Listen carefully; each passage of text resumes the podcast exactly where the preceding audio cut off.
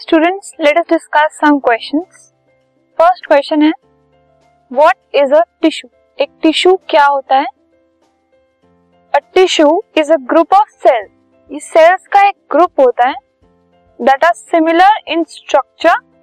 and are organised together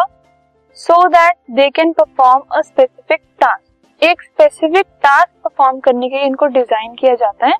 और जो tissues होते हैं, उनका स्ट्रक्चर सेम होता है सिमिलर होता है, वो सेल्स से मिलकर बने होते हैं और एक पर्टिकुलर टास्क परफॉर्म करते हैं किसी एक ऑर्गन के अंदर